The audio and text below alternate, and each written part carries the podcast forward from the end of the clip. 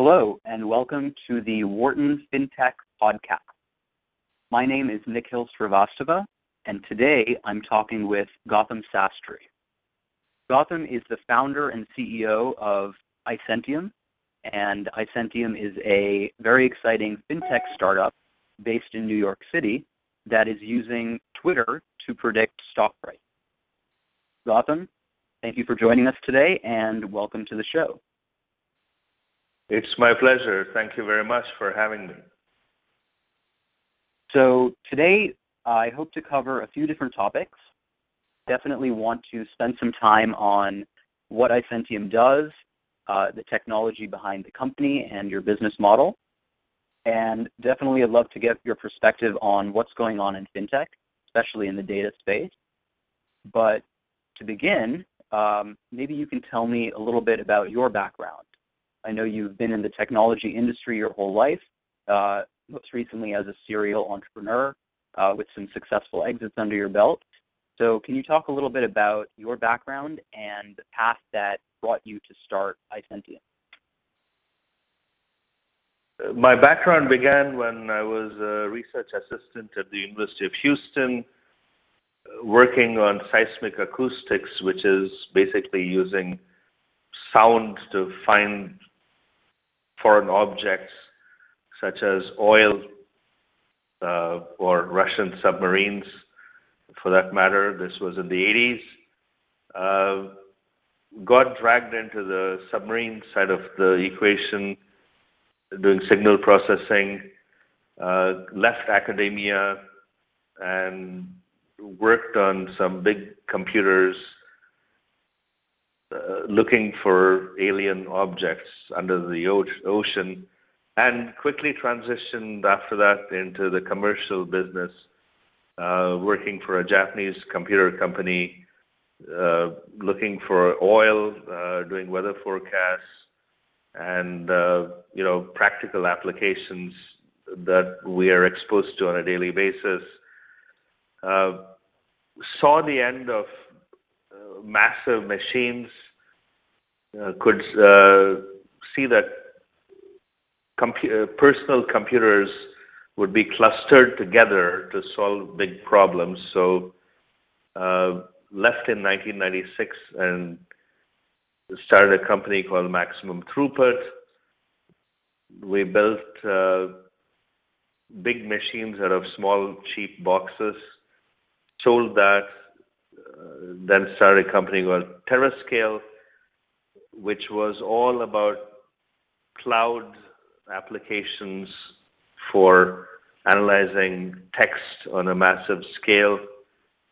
Sold that to Silicon Graphics, or the company that's now called Silicon Graphics, uh, in 2006. Became the chief operating officer, and uh, got bored after a while, retired, and got into iSentium when I realized that uh, social media gave you open access to what people are thinking. Uh, and that was the beginning of time on this project in 2008. Great. So, very exciting uh, background in technology, particularly intersection of technology and business. So, let's let's jump right into iSentium. Uh, what does iSentium do? What is the the core thesis uh, behind the business? Well, uh, every business needs to have an opportunity, and the simple view of why iSentium exists is a there are galactic clouds of social content created every day uh, this is a real-time representation about the human state that's spontaneously translated by billions of people in real time. But systematic quantification has been rudimentary and largely unexploited. What I mean by unexploited is the fact that social platforms such as Facebook, Twitter, and Google don't know what this content means. And why don't they know what it means? It's because they make their money selling adverts and uh, not analytics. So we have a situation where you have galactic clouds of content and exponential growth of content, which is largely unstructured and nobody understands what it means. And my view is that text analysis is the key to unlocking value. Uh, what I mean by text analysis is re- allowing machines to read this stuff in a human like way and quantify it into something that's consumable by machines for profit. Uh, there's so much content, it's impossible to read, so we need machines.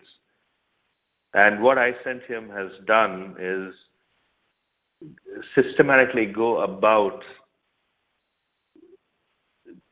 finding, quantifying, and transforming social content into useful things that make money. Got it. And can you tell us a little bit about the technology that you use and the application? So, uh, given there's explosion in social media data, how exactly do you uh, look to process it, and what are the applications uh, that you can apply it to? Right. Uh, the most difficult application on the planet is trading the markets because you either win or lose, and it's brutal. Uh, there's no excuses to be made. You look at your profit and loss statement, and that's a measure of whether you got it right or wrong. Uh, we picked this because it's so visceral in nature what we do is ingest about a million uh, stock market related social media messages every day. These are authored by about 350,000 different market participants. And we process these at the rate of one every four one thousandth of a second. And each message is scored from minus 100 to plus 100 we're correct 80% of the time versus the industry average of 60%. This is relevant because it's a huge crowd that's babbling away in short messages and a 20% improvement in accuracy means that you're almost infinitely better at interpreting what the masses are saying. And if you turn that into trading results, uh, we're up 17% year to date versus uh, the S&P 500 being up about 3.5%. Uh, so that's what we do. We listen to everybody and with some degree, with a very high degree of accuracy, figure out what they mean collectively, and then we act on that collective message. Got it. So, I definitely want to get into the the trading results and proof in the pudding, um, but you know you use the term uh, babbling away and 350,000 uh, tweeters that you look at. Um, I'm sure you've you've heard this skepticism before, but many of our listeners might be thinking, is it is it actually possible to use Twitter for trading? Um, in, in my experience browsing through Twitter feeds, I would say that most people on Twitter are relatively unsophisticated. So how do you extract actually valuable data from those tweets? It does not have to make sense. All you need is mass. Uh, the Arab Spring wasn't sensible. Uh, we only know that in retrospect. If you just look at Egypt, we've had uh, reversals of opinion, and it's just the momentum that matters, not the sense. So I'm not suggesting that the masses are uh, sophisticated. I'm in, in fact saying that sophistication is irrelevant as long as enough people sign on to a message. And, uh, you know, Italy has had over 20 governments uh, since the Second World War. Uh, I think it's almost close to 40. Uh, one, uh, it's definitely 25 or more. People change their minds. They don't have to make sense. The nature of market action is that uh, it's driven by sentiment, and there doesn't need to be a reason for people to change their mind. If everything was traded on logic, uh, the pundits would be making huge amounts of money, and I revert back to the fact that the average hedge fund is deep in the hole because for some reason the crowd didn't cooperate. All we're doing is measuring the crowd, not judging them. Got it. So, going back to the trading results, how do you, as iSentium, how do you make money for your clients? Um, how do you prove to people that that you can make money using your data? Well, uh, there's two ways we do it. One is by trading it ourselves on a modest scale. We made a decision not to be a trading entity, but rather be a provider of premium intelligence derived from social media to a select group of customers. So uh, the two-pronged approach has the following outcome, uh, which took a long time to get to, by the way, in terms of business model. By trading it ourselves, uh, we've learned the consequence of getting it wrong and extrapolated it to what to be aware of. Uh, nonetheless, we're trading a modest amount of our money. We've made 17% year to date. It is much easier to create a technology company that's sitting at the intersection of social media, big data, and analytics that has a billion dollar valuation than it is to trade your way to a billion dollar profit. So we vigorously stay on the side of being a technology company. Um, in terms of why do people pay us, it's because we are very expensive and we provide a lot of value to a very small number of extremely smart and aggressive people that see the value in what we do. Uh, we are profitable, and the reason is because we have a small number of customers that understand our value. Uh, our average revenue per user per month is over $40,000. Uh, in an environment where people find it hard to make $20,000 a year in the same space uh, per customer. It's all about showing value and restricting supply. So, speaking of that B2B model, um, a problem that many fintech startups are facing is how to go after Wall Street, how to deal with the big players. And for many outsiders, um, it's a landscape that can be very opaque, uh, large institutions, slow sales cycles, uh, possibly some conflicting interests. So, when you were getting started, how did you break into Wall Street? How did you get the hedge funds to sign up? We are we live in an environment of failure and fear. Everybody is losing money because they get it wrong. So for a fintech startup to be relevant, uh, they need to provide intelligence that is immediately actionable, which is the house is on fire. How do I put it out right now? Uh, a lot of people in this space have sort of esoteric ideas that are not immediately actionable. And when people are when your customer base is scared because they're losing money uh, they don't have time to engage in intellectual pursuits especially when there's information being fed in from unknown sources. So it has to be digestible and this is a packaging thing i made every single mistake imaginable uh, and I think the biggest mistake that I made was to price it too low. I'd rather price it ultra high and then prove the point to five people than price it too low and have nobody listen to me. And the point of a premium product is that every single detail has to be perfect.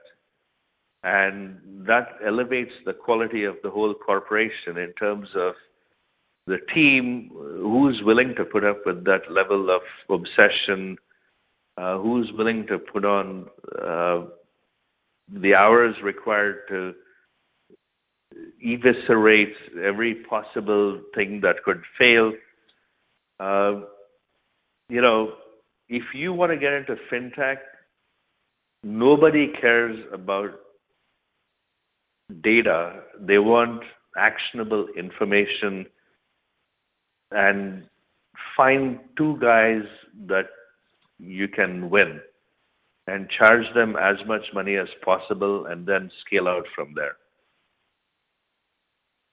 That's uh, that's what great I, advice. That's what I've yeah. That's I've lived through it for the over the past five years. That's that's great advice for uh, people looking to enter fintech and also luxury luxury service providers.